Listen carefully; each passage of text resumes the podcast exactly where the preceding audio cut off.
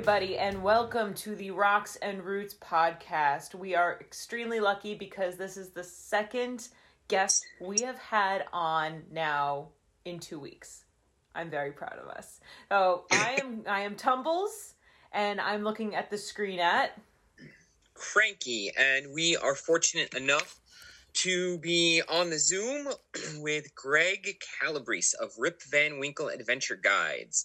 So Greg, um, if you remember from our previous episode, offers guided adventures from short day hikes, extended high peak adventures, hunting, kayaking, Uh, whatever you like. Most of his trips focus on the Catskills region.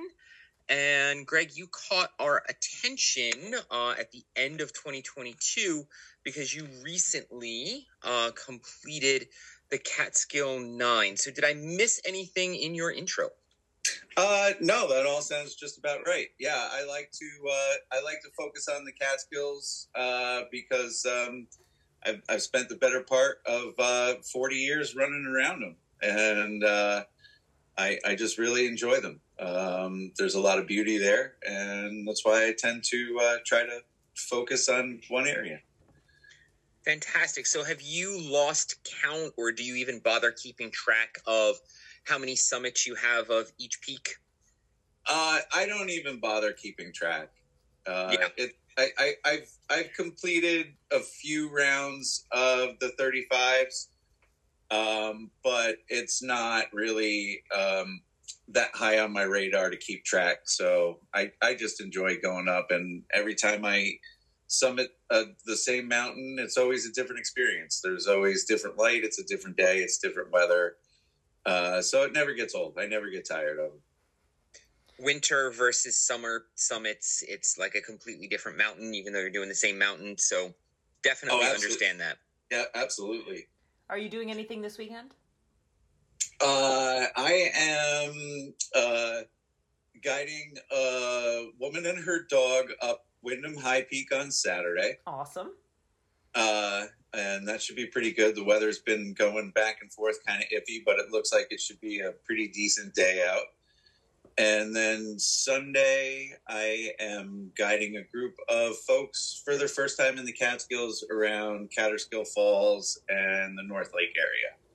Wonderful. So that that's pretty much, if, if it's your first time here, um, you're pretty much obligated to see Kaaterskill Falls and uh, and the surrounding area. So it's uh, that's it's always hilarious because it. It took us years to get to that. It's true. That was one of the the most recent ones we've done, I think. Yes. So let's talk about the Catskill Nine. Um, so for those of you who don't know, and Greg, you can correct me if I get any of this wrong, it is a twenty-two point seven mile loop, including Table, Lone, Rocky, Balsam, Cap, Friday, Cornell, Peekamoose, Wittenberg, and Slide mountains. Uh, yes. Yep. F- fantastic. Um, so you caught our attention because I saw on Instagram you had posted that you led a group, and I was like, I don't know what the Catskill Nine is. So we reached out, and you just want to start by giving us an overview. I think you've done two rounds now at this point. Uh, I have. I, I've done. I've done the nine a, a couple of times. Not as many as uh, some other people out there in the hiking community that uh, seem to be doing it like every other week. But I've I've been uh, I've been through there plenty. Um, it's uh, you're you're right about the mileage. It's somewhere between G P S's are all different. Um, I've gotten it. Sometimes it's closer to eighteen miles. Sometimes it's more like twenty. It's like Devil's Path. Uh, twenty-one, so no, yeah. Sure, yeah. It's, uh, you know, and depends on how much weaving you do in between. So if you if you hike like a drunken sailor, you're gonna you're gonna add mileage. Um, but yeah, it's uh, it it covers nine of the Catskill High Peaks, um, either in a day or take your time and do it as an overnighter and uh, enjoy a nice night in the woods as well. Um, Half of most of which is uh, bushwhack, so trailless hiking, um, so navigating through the forest from peak to peak uh, without the benefit of a trail. although most of these peaks have been summited so many times now that the herd paths are fairly uh, prominent to follow. Right. Um, especially now in the wintertime with a little bit of snow on the ground. And, uh, you, you know, it's a lot easier to see tracks. But I've gone through it in uh, in all the seasons. And um, even in summertime, you can still see the remnants of where people have walked, if you know what you're looking for. So it's, now, how... it's a lot of... Uh, Sorry, go ahead. Oh, no. Finish what you were th- your thought. Sorry. I, uh, it, it's a lot of uh, map and compass, but it's more almost like tracking, uh, being able to see where people have walked before you have and follow the, and try to follow their footsteps. Um, and, and knowing that those footsteps are going in the right direction. For sure. Uh, do you know how the Catskill Nine got its start? Who came up with this challenge?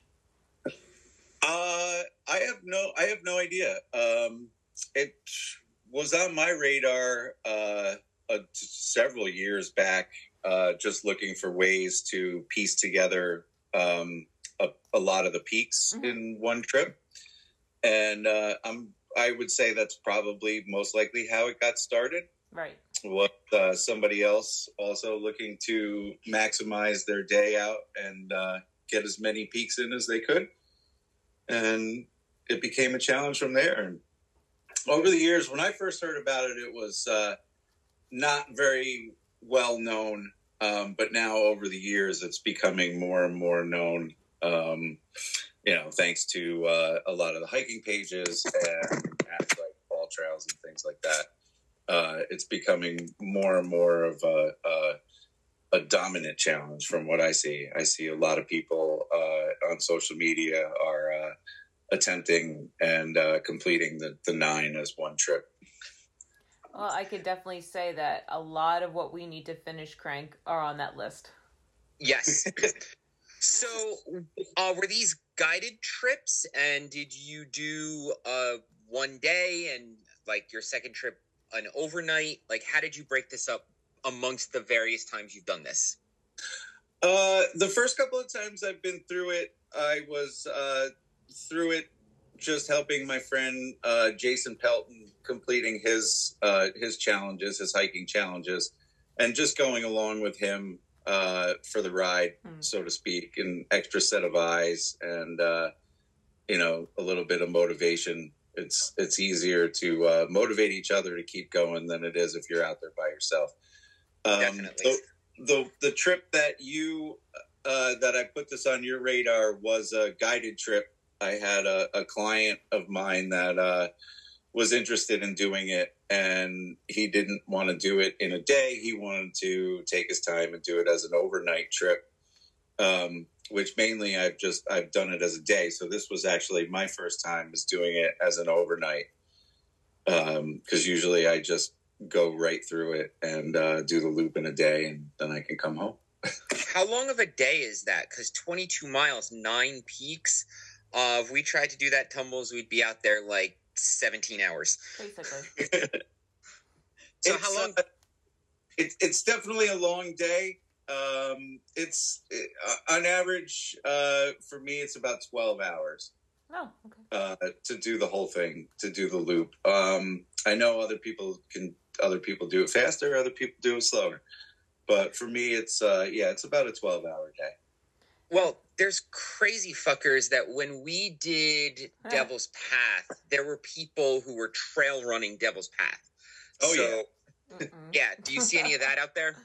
Uh, yeah. Um, a lot of what I see uh, lately, it's a lot of trail runners are um, are doing the nine, and uh, it's it's just the next. The next evolution in the challenges of trail running the Catskills. Yeah, pretty much.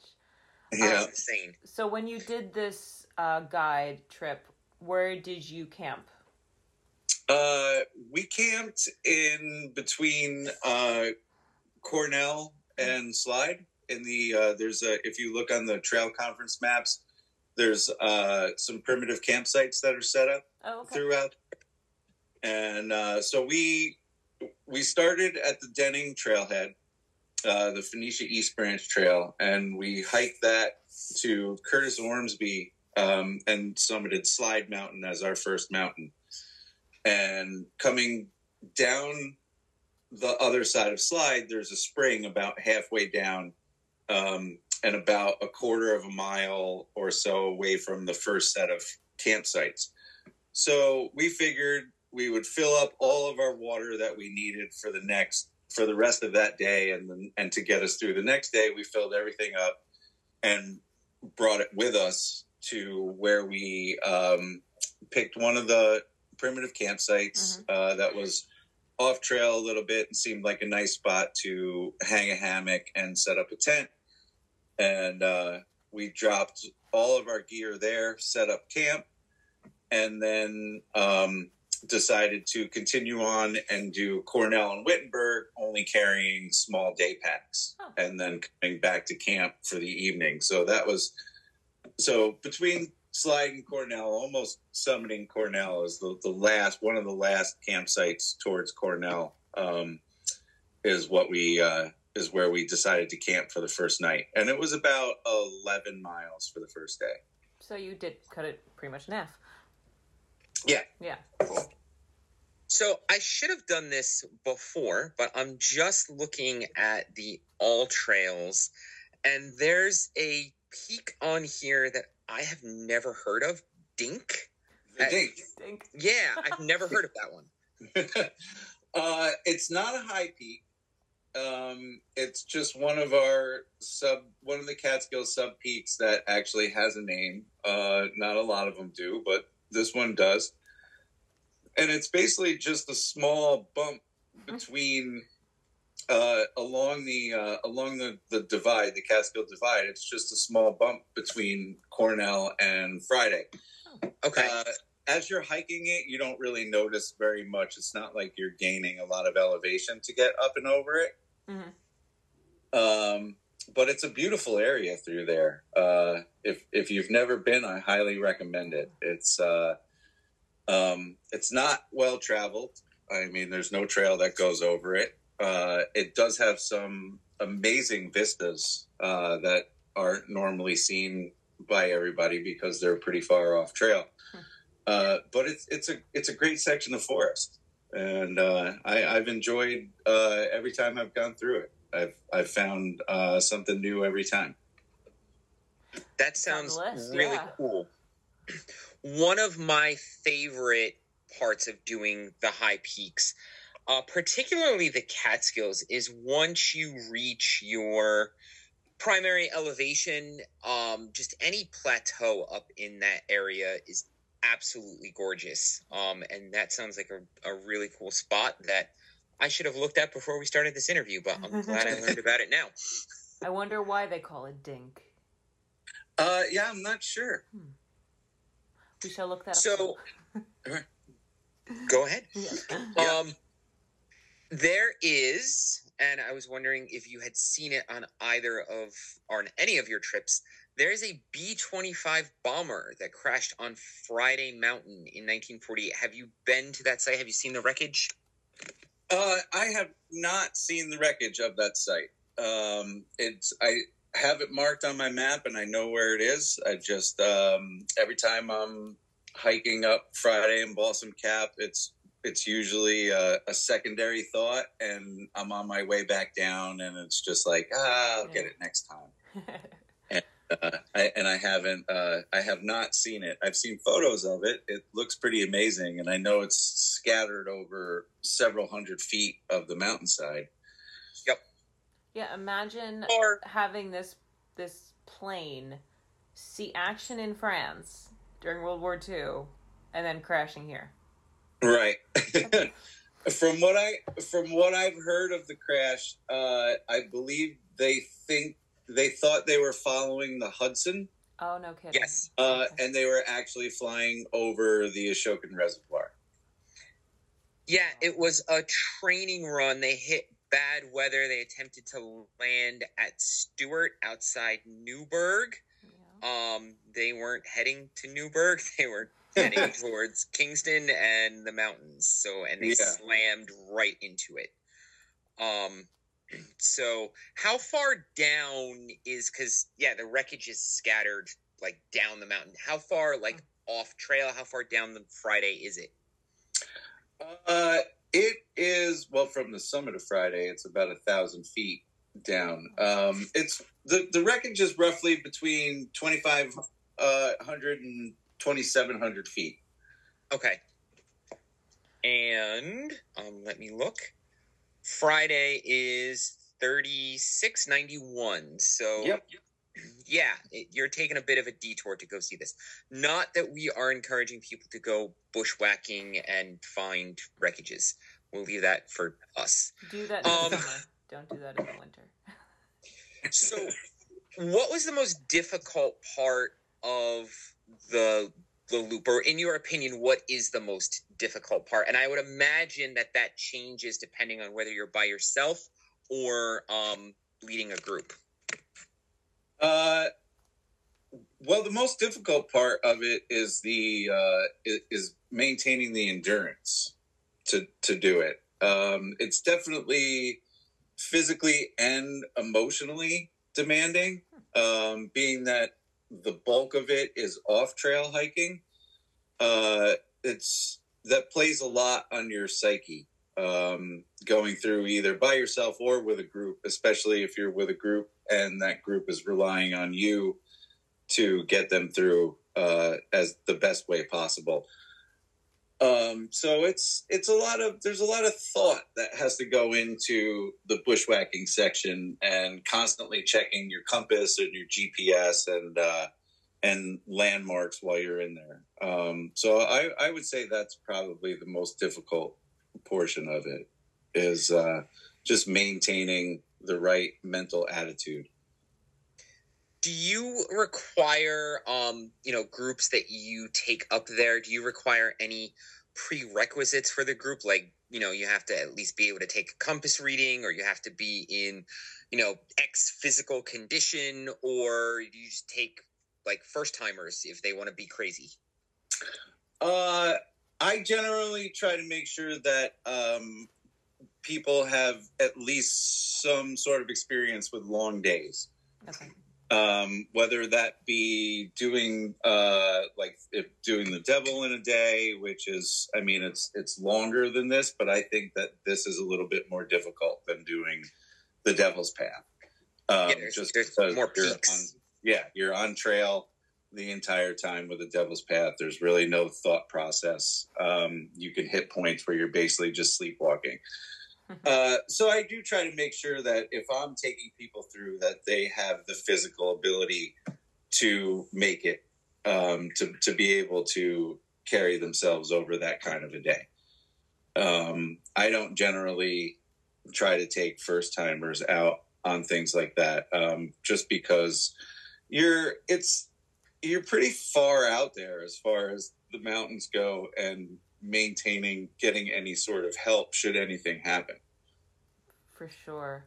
I mean, did you have you had any um experiences with people who had frozen up or got worried? um, or not on not on this trail. Oh, um generally most of the times I've been through here, it's just friends and I okay that are that are coming through. um I've taken a few clients through it, and they've been in the physical shape to be able to handle that sort of thing. Uh, but I have run into my own problems on the nine on one of the attempts um, in early spring, which was still winter-like conditions. I slid down a slope um, at about mile nine through the loop, and smashed my knee into uh, into a stump, and had to uh, make the decision to limp my way out the remaining nine plus miles back to my car, uh, simply because uh, there's really no way of anybody getting out there to help you. Um, and I just refuse to be a search and rescue statistic. So, oh, kudos. So yeah, I, that's I, I slowly... It was uh, it was an excruciating rest of the day, but uh, made it out, made it to my car, uh, just as it was getting dark. Um, I actually ended up only summoning eight mountains because by the time we did trail, I decided I decided that the side trip to Peekamoose and back just wasn't worth the effort. Uh, so I started hiking down um, back towards Denning, and my friend Jason, who I was with, went on and did Peekamoose and caught up with me, and I wasn't even halfway down Table yet. And uh, it was just a long, slow uh, limp back to the truck, and I was really happy to see that parking lot. You made the right decision, I think. This is why we love having you on, because you have the best trail stories. Like last time you told a story about, uh, you know, compound fracture and a helicopter rescue. That's right. So, um, what, you just lost your footing, or was it icy, or? Uh, it was icy. It was still, it, it was almost more winter-like conditions than we have winter right now. Um, so it was very icy. I was on a, a steep slope, um, between Lone and Rocky, and uh I just my I was wearing microspikes, but I turned around to do something and I didn't plant my foot, and my spikes slipped and I slid down the hill, and uh the only thing that stopped me was the tree stump. Oh. So was it broken, broken. or just badly bruised, or uh badly bruised, uh twisted a little bit, um just very painful to walk on. Um, it took me a, a few weeks of uh, rehab after that and some much lesser hiking to uh, get it back into shape. Wow. But it was uh, not definitely not broken. Um, okay. Just, uh, just one of those injuries that's going to end up, you know, you're either staying the night, getting yourself out that day, or calling for someone to come find you. Right. You mentioned uh, that it was more of a winter in the spring than it is now. Do you have any snow up there? Uh, we barely have anything. Uh, most of the trails are most of the trails are bare right now. Maybe some a few small patches of snow, but nothing. Yeah, it's cold. Um, well, it is today. It's been like fifty degrees for the last week. Um, it's January eleventh, folks. This is crazy. Yeah, it, it's it's insane. Um, the the creek and the river uh, here in Catskill are pretty much ice free. That I've been thinking about going kayaking because I'm just like, well, there's no ice. Like, might as well go out. That's, and the weather's been nice. That's it's incredible. You're, you're sitting around and fifty degrees out, and you know the, the creek's just staring at you. I mean, just want to go. Just want to get the go boat do in. Something right, exactly. We've been, we've switched from hiking to running for twenty twenty-three, and it's been great having these fifty degree weekends. Mm. Oh, yeah. Um, you guys had that huge storm though in December. Like that didn't obviously stick around if it's fifty degrees. Did it even hit you? Uh, yeah. Um, well, here in Catskill on the river, we didn't get hit that much, but okay. Tannersville, which is only twenty minutes away, Uh, Tannersville and everything at higher elevations uh, got hit pretty good. Um, the, the high peaks of the Catskills ended up with over two feet in most areas. Yep. That's great. Yep. But then, but then we were immediately followed by well above freezing temperatures, both day and overnight lows, and uh, a lot of rain. Okay. But they're still skiing on Hunter, right? They're still making snow. They are still making snow. As long as, as long as they can uh, get snow to stick to the mountain, they'll keep blowing it. Awesome. Let's go. I was going to say, if those trails are clear, let's, let's go. go. Let's go. Yeah. Right. Yeah. Yeah. Um, I know. I've seen several reports of uh, the Devil's Path, and uh, people who have, who have done the nine over like the last week have all said that they've bare-booted pretty much the entire day. Wow. Um, just carrying microspikes in their pack. All and, right. Uh, definitely no snow to uh, even think about wearing wearing or carrying snowshoes, snowshoes at the moment. So shorts, trail runners, let's go, Tumbles. Okay. Pretty much. um, what is the most pleasant part of the loop in your opinion? Like when you're out there, you're like, I can't wait to get to this section. Um, I really, well, the section where we camped, uh, I really love the section uh, of the uh, Burroughs Range between Slide and Cornell. Cool. Um, it's it's such a beautiful, uh, old, first growth, untouched section of forest, and it's just uh, it's I, I don't know how to describe it. It just feels uh, it feels Jurassic at points. Like you you expect if you're gonna see a dinosaur, that's where it would be. Sweet. Like Jurassic Park Dominion, right, Cranky? Like, yes, the greatest movie. No, that movie is awful. It's the worst movie ever. That's funny that you mentioned that because um, obviously different range, but similar conditions a lot of times in the Adirondacks. We summited Phelps and we were looking out and we were like, this is just like Jurassic Park. Park. And as we summited, we were playing the John Williams theme and it was hilarious. Nice. So... Um, anything else you want to mention about this loop before we move off and start talking about some other things? Uh, I would just say that um, for people who are looking at this to do as a first time, uh, to definitely uh, get all the information that you need beforehand um, in order to do this loop and not go into it just because you saw it on AllTrails. Yes. Uh, it's definitely not, um, it, it's not the most difficult uh, hike in the world, but it's also not the easiest, and uh, it shouldn't be taken lightly, uh, especially in certain seasons. In the summertime, there's no water.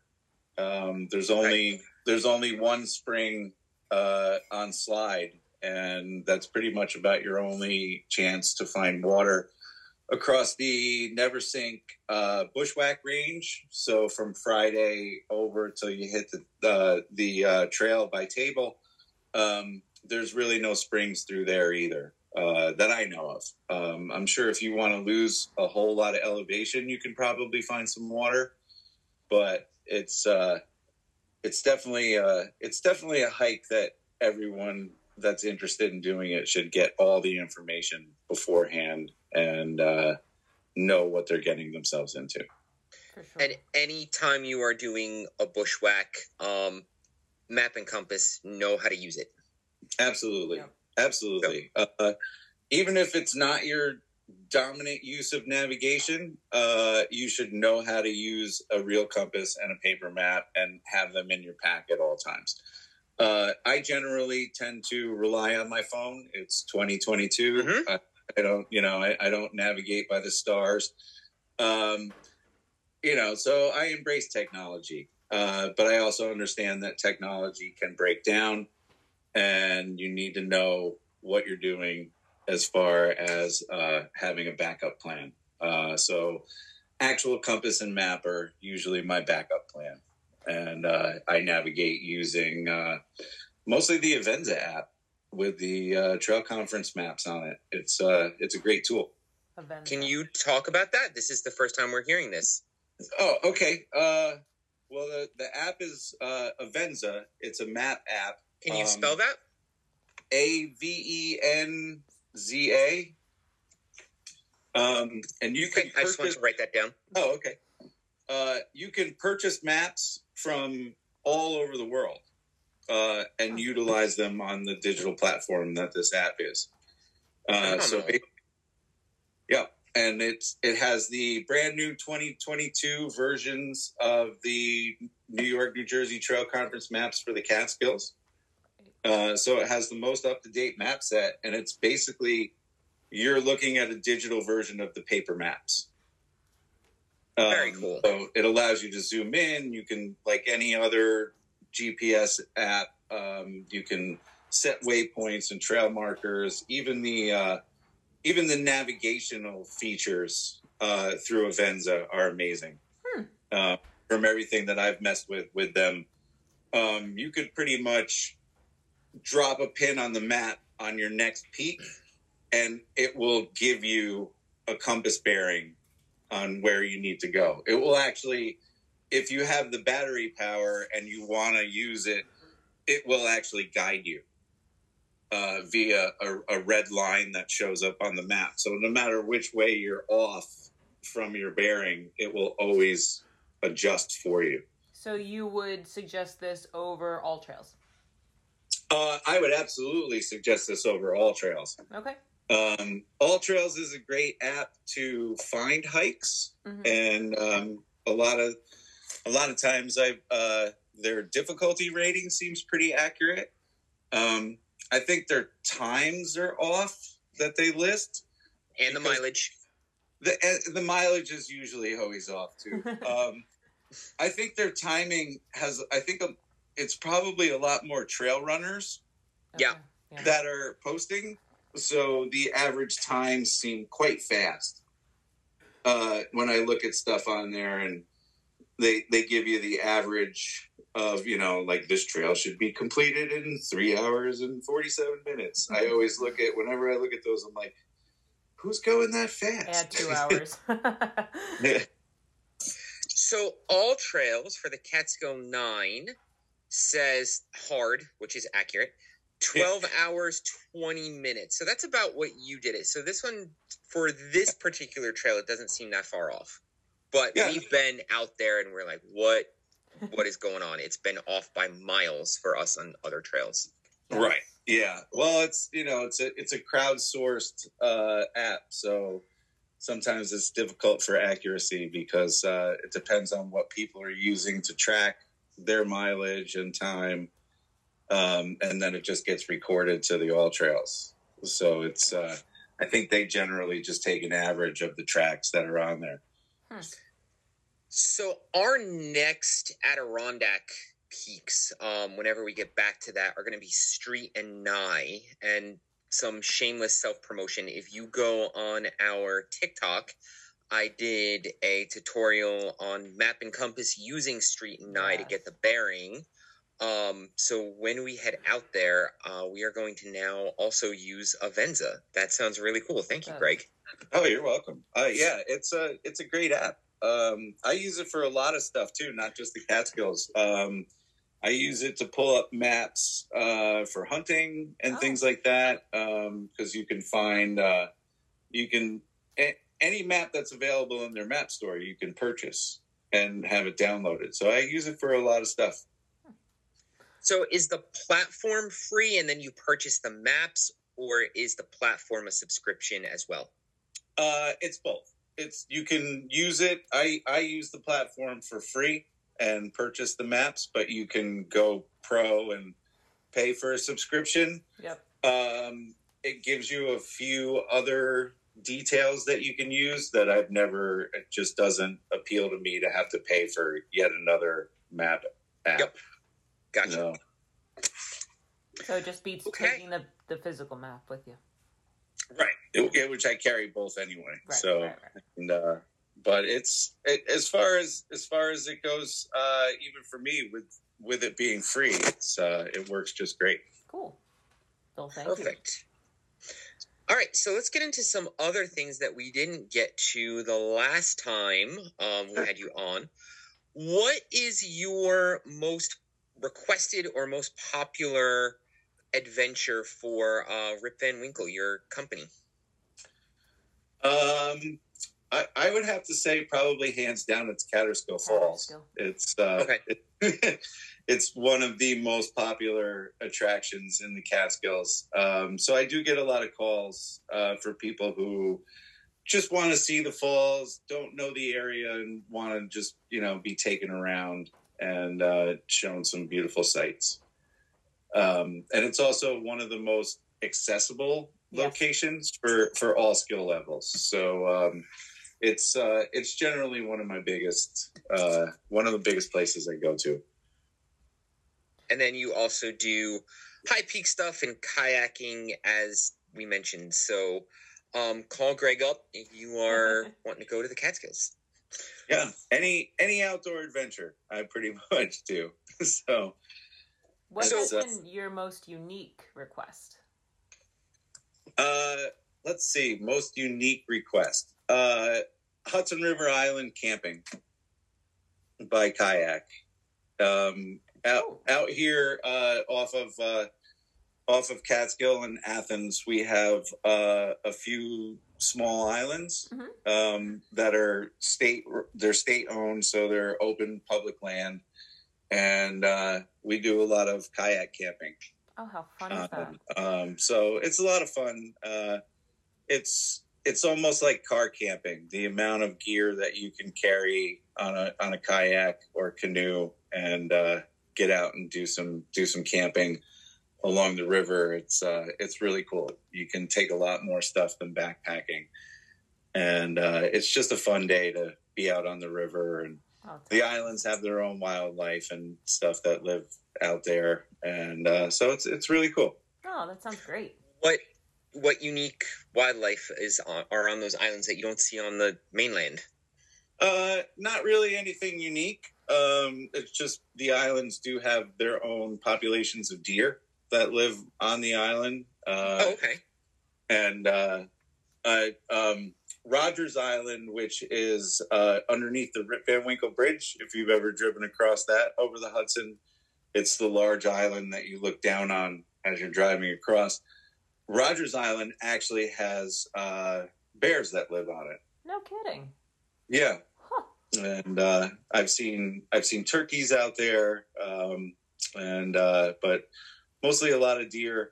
Uh, they walk across when the river's frozen. Oh, of course. Um, or they get across when the tide goes out and the channels are a little bit narrower and they can jump across them. And uh, then they tend to stay out there because they're not bothered and there's plenty of food. Awesome. Sweet. Nice. All right. Um, so we didn't get to the first time we had you on Uh, your huntings, and that was one of the things we had on our agenda and one of the reasons why we wanted you to come back. So I'm assuming deer is the most common game, uh, but what else? You just mentioned a couple things that you could hunt. Bear, turkey. Um, what what is your primary game, and then what else have you hunted that might be unique? Uh, primary game that I hunt are uh white-tailed deer and wild turkeys. Hmm. uh that's that's primarily what I hunt. Um you can also hunt uh you can hunt black bear here. Okay. uh I there's, don't there's no like time period like in New Jersey, correct? Um well, there's a there's, there's a season there's, there's hunting seasons for everything, so Um, yeah, there's there's certain times of the year where you can hunt certain animals, and then other times of the year you can't. Uh, I don't personally hunt black bear, okay. uh, just because I've had uh, several run-ins with bear all around the country, uh, and I've walked away from every single one of them unharmed. So I believe in keeping the karma going, and uh, I just I. won't hunt bear uh for myself. uh I don't have a problem with taking someone else to an area and they can choose to hunt one, but I don't generally do it. uh I mainly hunt deer and turkey, uh but then there's small game and game birds, so you can hunt rabbits, uh squirrels, which a lot of every time I mention squirrels, people are like, really? Squirrels are actually quite delicious to eat. Um, they're yes, they're they're pretty good, uh, and uh, there's a lot of uh, a lot of game birds in in New York State. We have quail, we have mm. pheasants. Uh, I'm sorry, not quail, grouse, um, and uh, pheasants, uh, and of course waterfowl, ducks, geese, things like that. Um, so there's uh, there's lots of stuff we have out there that we can hunt. What is what do you use for equipment? Um, bow and arrow, rifle, both? Uh, all of the above. Um, I'm predominantly a bow hunter, so I choose to uh, I choose to use bow for just about everything, uh, except for duck hunting. Uh, although I have seen people hunt ducks with a bow and arrow before. That's, that's just nuts. I'm not that. I'm not at that level. That's uh, that's that's some pretty good shooting. Yeah. Uh, but I will use bow for, for deer. I will use bow for, I have taken wild turkeys with the bow before. Um, And uh, I've gone out and attempted rabbit hunting with the bow, but they're pretty quick. It's quick and yeah. you got to be on the ball. So it's a little, it's a little tough, but mainly bow. Um, and then uh, I'll use shotgun for duck hunting. And so have you been hunting your whole life? Uh, no. Um, I grew up around in a hunting community. I mean, mm-hmm. there's a lot of hunters here in Catskill. I had a lot of friends who hunted when I grew uh, growing up here, but uh, my family didn't hunt. So I wasn't really uh, um, that big of a hunter. Um, I wasn't against it. I just wasn't, I didn't grow up in a family that took us out hunting. And then uh, probably about fifteen years ago, started watching what goes on with our food and uh, industrialized farming, and realized that I should probably start learning the skill of hunting and um, and hunt for my own meat. Good for you. So I try to uh, I try to get a deer every year, and that pretty much holds me over from uh, being able from having to buy red meat at the grocery stores. And on your Instagram, um, I saw some venison chili mac that looked absolutely amazing. Oh, God, it was delicious. So uh, do you process it yourself? Do you take it somewhere to be processed? How does that part of it work?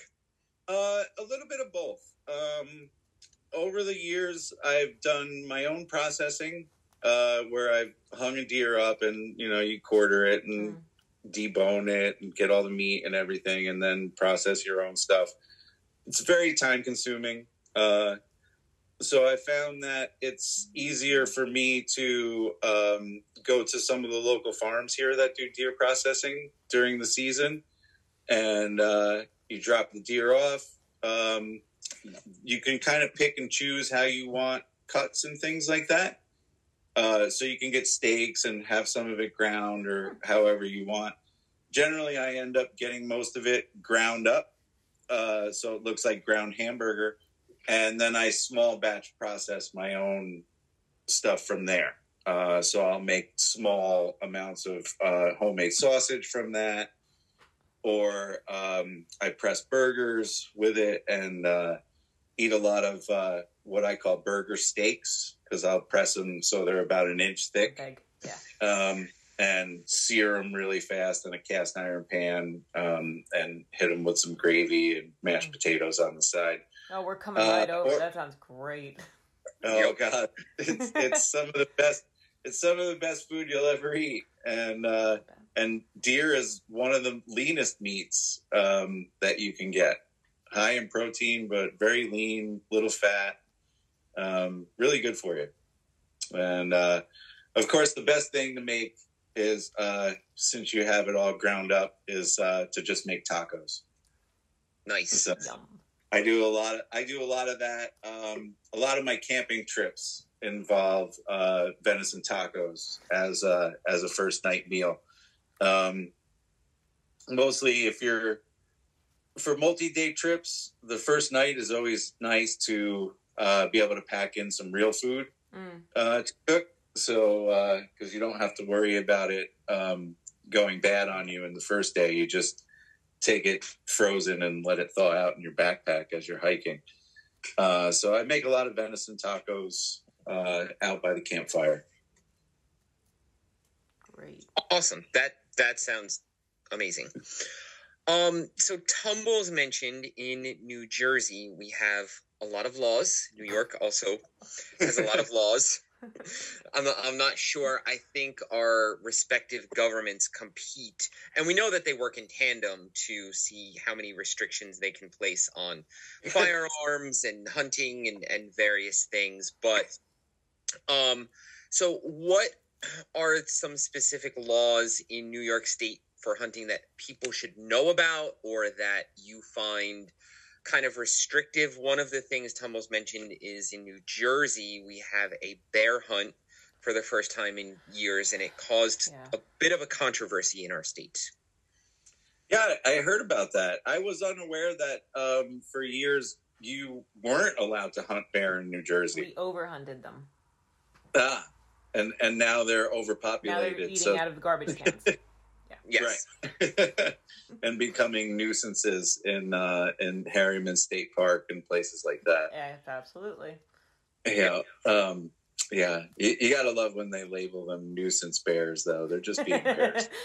Yes. It's yeah. It's the people who made them a nuisance. I mean, they taught them where the food was. Exactly. Yeah. Um, yeah. Uh, let's see. New York State. Uh, we do have a lot of laws. um, what one of the laws that uh, that the D E C passed for hunting um, a few years ago was uh, antler restrictions um, for deer hunting. So they placed um, restrictions on the size of a deer that you could hunt, basically by uh, judging it by the size of the antlers. Um, a, a, a small, immature buck um, would be known as a spike.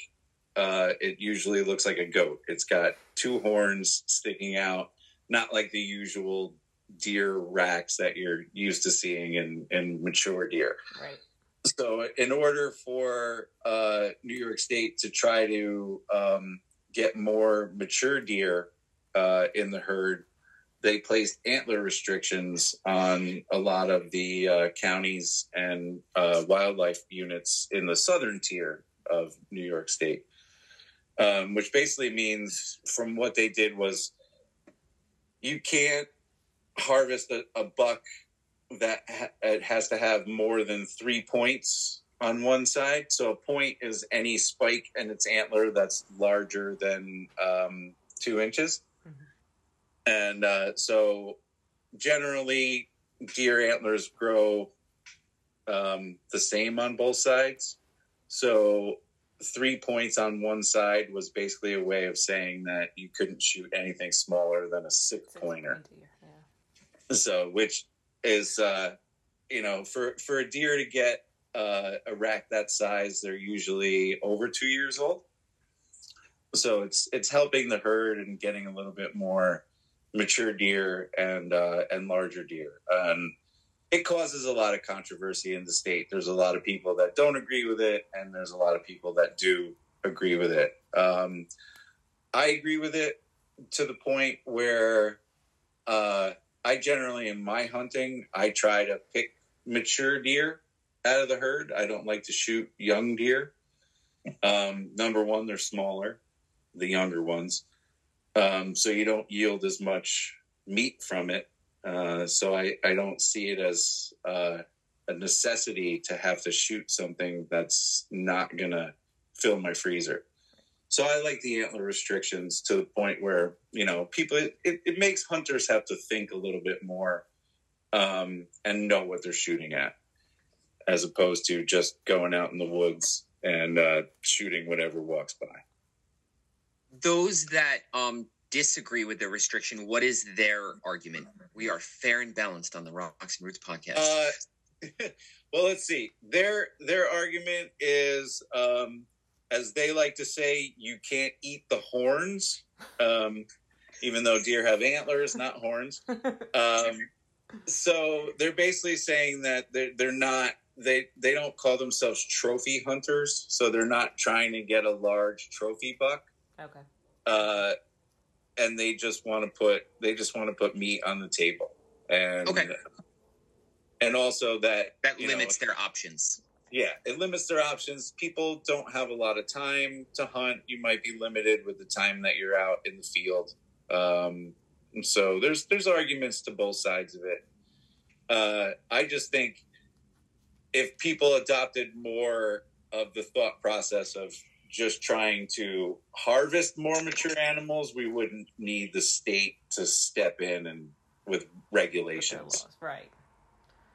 I can okay. understand. I can understand both sides, actually. Yeah, I yeah. you know I, I see both sides of the argument as well. That's but I know, totally that's agree like, with you. You might as well look for a, a bigger buck so you can right. have more food. Right. Yeah. And also, where the county that I live in, the The buck to doe ratio is, uh, well, it's very low on the buck end. You yep. have about, probably about fifteen doe to every one buck. Wow. Um, so that kind of eliminates the need for bucks to fight for um, for for breeding rights over the herd, because there's tons of doe out there. Right. Hmm. Uh, so the way I look at the antler restrictions is that in tandem with the antler restrictions, the state should hand out more doe tags so we could harvest more does um, for for meat. Mm-hmm. Since if you're just trying to fill the freezer, so to speak, and put meat on the table, why not shoot a mature doe that's past breeding age and uh, let the uh, let the younger doe move up in the herd and become the dominant breeders? That makes sense to me as a non-hunter. Yeah, but exactly. Yeah, that it seems logical. I can't claim to have any firsthand knowledge, but that definitely seems logical. So, are there any right. restrictions with turkeys? Um, no, there's not. I wouldn't think so. Not any that uh, there's not any that I would that I would uh, think to, to talk about. Other okay. than the fact that they don't re- turkeys. Turkey season has two seasons. So we have a spring season and a fall season. Mm-hmm. So spring is when the turkeys mate. It's their mating season in May. Mm-hmm. Uh, so that's when the toms are, you'll see them puffed up and they, they're doing their, their best to attract the ladies. Uh, and it's a really exciting time to hunt. Um, but in the fall, my biggest gripe is that turkey season ends well before Thanksgiving. Oh. And you would think it would run through to Thanksgiving. I yes. mean, it, it just seems that there would be nothing more American, so to speak, than to wake up on Thanksgiving morning and go harvest a wild turkey and then come home and cook it for dinner. Yeah. Seriously. But you, uh, I mean, you can, you just have to be out there weeks before and store it in the freezer. Okay. Okay. That's about my only gripe with the state regulations for turkey season. Okay. Um, that we are just about out of time. Uh, is okay. there anything else that you wanted to share? Any cool stories that you could think of, or anything about your uh, company that you wanted to share? Just anything that we missed in our outline? I had a question, actually, about your bear experiences, because Cranky has been dying to see a bear yes. for about six years now, and I'm so sick of hearing him talk about I want to see a freaking bear. Can you tell us some of your bear stories? Okay. I I will tell you my favorite and scariest bear story. All right. Uh, th- awesome. This was in uh, this was in Arizona. Um I was hiking in the Superstition Mountains uh, in a in a canyon called Fish Creek Canyon, and I'd gone there. It, it was pretty much my go-to Saturday morning. I would go hike there every weekend, and uh, I was hiking out there one weekend, and it was probably late spring, so the weather was nice. It wasn't super hot. Um, this trail has a lot of pools of water. And uh, I was playing around. I was deep, probably about six, seven miles in the canyon. And I was playing around in a pool of water, just kind of knee deep, splashing around. And I heard movement through the brush behind me. And I just kind of turned to glance. And I saw a black shape move through the bushes. And I was like, that's not somebody's dog. And uh, I, I got pretty quiet. And the next thing I knew, a black bear emerged from the brush. Uh-oh. And I honestly didn't know what to do. Um, so I backed up. I was in a canyon, and I backed up against the canyon wall. Now I'm knee deep in a pool of water. Mm. And uh, I backed up against the canyon wall and just kind of stood there. And there was a small sandy area at the edge of the pool that I was in. And this bear turned and started walking towards the sandy area. And uh, and in the meantime, it hasn't seen me. It doesn't know I'm there. Um, I have no idea how it didn't know I was there. We were so close to each other. And I watched this bear put one paw down in the sand, and then he crossed his other paw over it and began to start to lay down. And I was just like, all right, I can't sit here while this bear takes a nap. Um, and I was going through like all kinds of things in my head. Like, what can I do? I'm like, if this bear charges me, I guess I can scramble up the side of the canyon, you know, fifteen, twenty feet and sit there until the bear gets bored and leaves. You know, like, what do I have? I, I had some like beef jerky I could throw at it if I needed to. Um, so I ended up, um, I made it, I, I made a cough so it would know that I was there. Mm. And it looked up at me as startled as I was when I saw it walk out of the brush. And we stared at each other for what felt like forever, but it was probably only about ten seconds. And the bear kind of turned its head and then turned its entire body and just decided to keep walking away. And uh, I sat there at that pool after that bear left, shaking for probably about twenty minutes, and then decided to keep going further away from the bear and up canyon more, uh, just to give it time to get out of the area. Right. Uh, but unfortunately, it had walked towards my Jeep. So the whole way back, walking back towards my Jeep, I kept thinking with being face to face with a black bear. Um, Greg, I- I'm so sorry, but the uh, internet paused on me. So oh, no. Can you just repeat what you were thinking as you were walking back to your Jeep? so, I so missed the, the punchline. Oh, so the whole time I'm walking, I'm going back towards my Jeep, and there's a lot of, it's it's a canyon in Arizona, so there's a lot of boulders and scrambling. And uh, every time I would scramble over a boulder, I kept thinking I was going to find this bear in a sandy spot taking a nap. Because I was like, that's what it was looking to do. But never saw it again, uh, thankfully. Uh, but that was the uh, that was definitely the the time that made me decide. I was like, I am not hunting bear. I'm like, if, if, if a situation like that where, you know, I was pretty much had done just about everything wrong with bear encounter, with bear encounters. Um, you know, they say never look it in the eyes. I stared right at it. um, you know, so uh, don't back yourself up against a canyon wall. Right. Don't back yourself up into a canyon. Uh, you know, and um, but I made it. You did. The bear decided to let me go. I wasn't good. I wasn't a meal for it, and uh, I'm thankful about that. It was that. Just tired. So are yeah. we.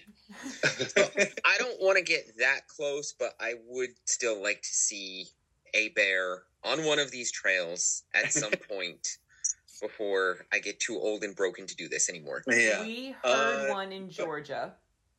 Uh-huh. Yes. And we saw one from the car. Doesn't count. Doesn't count. Shut up. From the car in Shenandoah.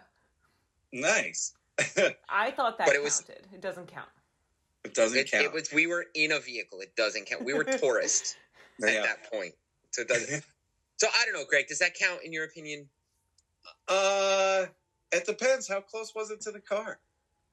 It was walking away from us. It's like thirty yards. Was, yeah. That, that, that counts. I'm, I'm going to count it. You. I'm going to count it. I disagree still. This is a hill I nine... will hopefully not die on because I don't want to get eaten by a bear. Right. Well, the good thing is, is East Coast black bears are very docile and yeah. non-aggressive. Um, the ninety-five percent of my bear encounters in the Catskills is seeing their asses as they're running, running as away. fast as they can away from me. Oh, uh, I'd be all right with that. That would count. So a bear butt. Okay, good, good. Yeah. Bang the trekking poles if, you know, make noise and they, they dart off, right? Mostly? Yep. Yeah, okay. Pretty much. Um, I, I'd imagine they smell us coming long before we yeah. ever even get close to seeing them.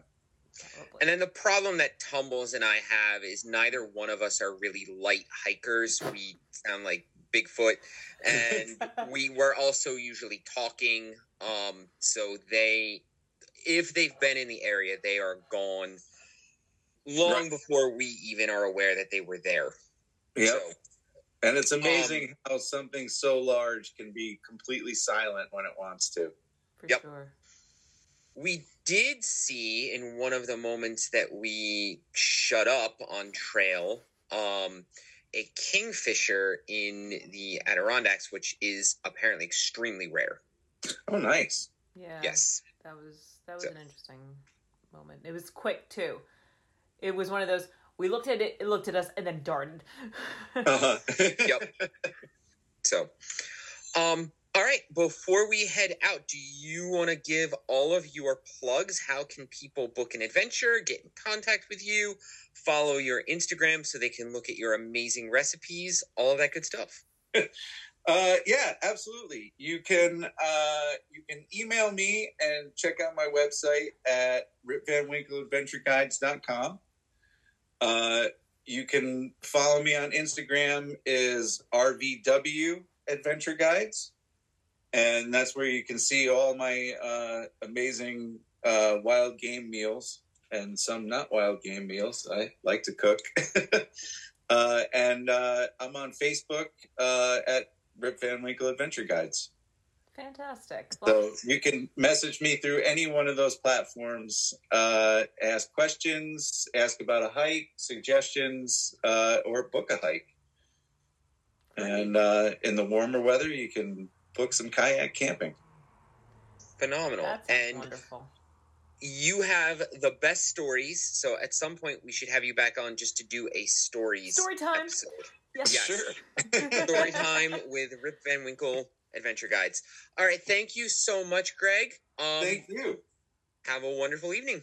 You thank too. You so much, Greg. If you wouldn't mind just staying on just for a moment after we get off with our lovely listeners. All right, y'all, sure. It was a wonderful chat with Mister Greg and talking all about the Catskills. He's a wealth of information. And if you are curious about what we are doing, which is not very much because we're running a lot lately, uh, but Crank is cranking out some videos on TikTok. See what I did there? Um, so, Crank, what have you been doing? Oh, I just did a, speaking of uh, cooking, Greg, I just did a Dutch oven Guinness stew recipe, which was absolutely delicious.